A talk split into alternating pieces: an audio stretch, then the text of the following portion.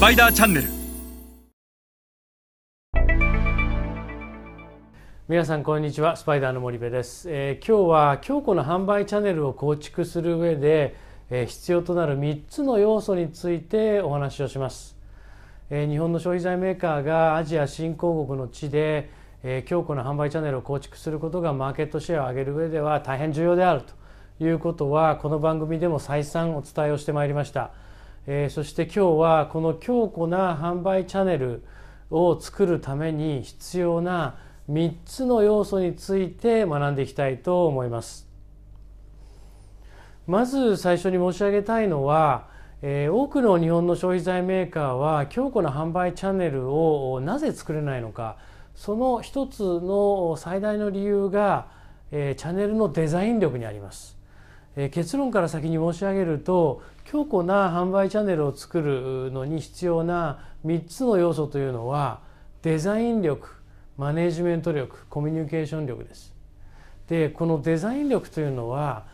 チャンネルストラクチャーをどうデザインするか、自分たちがその国でごねんじゅうねん先にどういうマーケットシェアを築きたいのか、どういう売上規模を築きたいのか、その目標からどのようなチャンネルストラクチャーが自分たちには必要なのかをまずデザインするっていうことがすごく重要で、多くの日本の消費財メーカーはとりあえずいいディストリビューターをいっ社見つけて、そこに任せてなんとか様子をちょっと見ていこうと、その後のことはその後考えようでこう進んでいって、なかなかシェアが取れなくて、結局 エムティー の棚にちょろっと並んで ティーティー の攻略ができずに前に進めないと。いうこういうケースがまああるわけなんですが、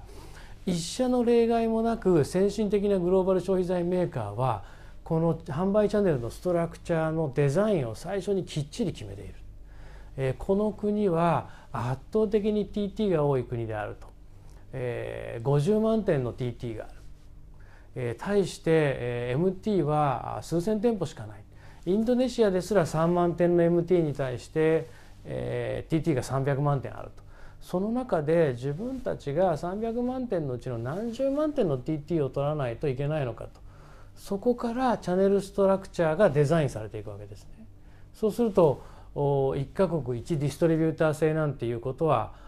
当然ありえないわけで、複数のディストリビューターをエリア前にマネジメントしていく、そういうデザインが出来上がると。そして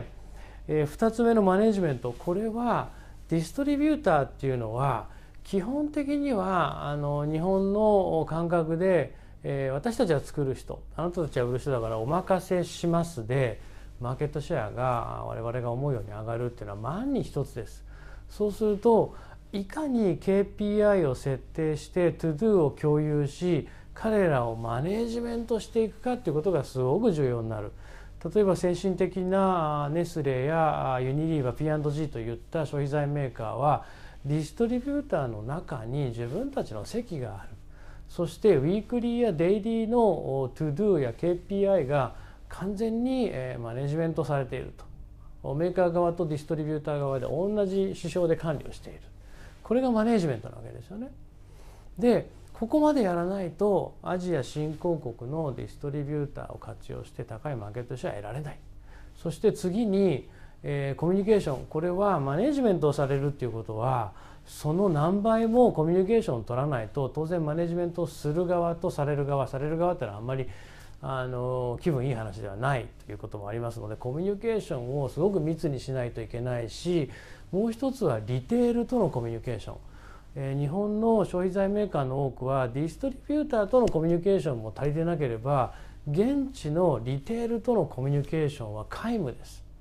で原稿があっても皆無な場合が多いのに、このリテールという最も皆さんの商品を販売してくれる小売店とコミュニケーションを取らなかったら、誰とコミュニケーションを取るんだと。かといって消費者とじゃあコミュニケーションが取れてるかというと必ずしもそうではないと。コミュニケーションとも消費者ともコミュニケーションが取れてない。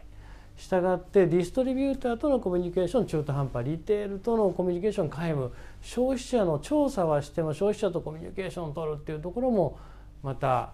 皆無状態になっていると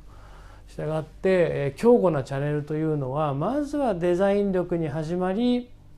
しっかりディストリビューターをマネージメントし、ディストリビューター、リテーラー、コンシューマーとのコミュニケーションをいかに取るかということになります。それでは皆さん、また次回お会いいたしましょう。